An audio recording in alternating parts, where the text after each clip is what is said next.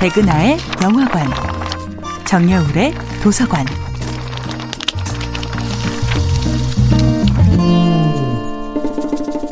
안녕하세요.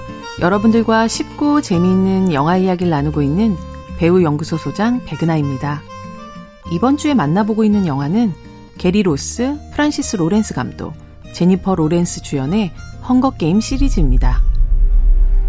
한정된 공간에서 소년, 소녀들이 생존을 위해 죽고 죽인다는 설정은 일견 2000년 만들어진 일본 영화 배틀로얄과 비슷합니다.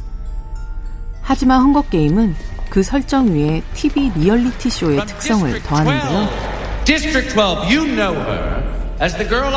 쇼를 시작하기에 앞서 출전자들을 머리부터 발끝까지 새로운 스타일로 단장시키고 막간의 토크쇼를 통해 개인의 팬덤을 조성하고 그들을 후원하는 스폰서까지 붙입니다. 게임이 진행되는 사이 시청자들의 반응에 따라 새로운 고난이나 미션이 던져지기도 하죠.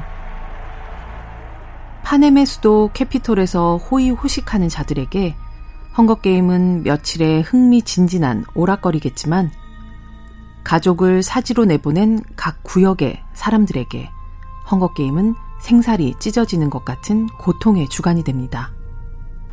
헝거게임은 분명 판타지의 세상에서 벌어지는 일이지만 이 영화를 보다 보면 계속 기시감이 느껴집니다.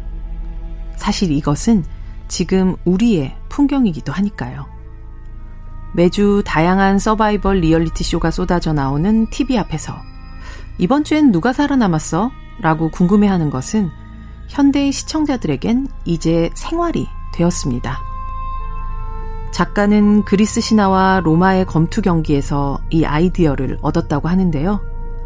소년 소녀들을 미로에 던져놓고 괴물과 싸우게 했다는 테세우스 신화와 로마 시대의 원형 경기장에서 검투사들이 피를 뿌리며 싸우는 것을 오락거리로 즐기던 당시의 잔혹한 대중은 지금과 별반 다르지 않죠.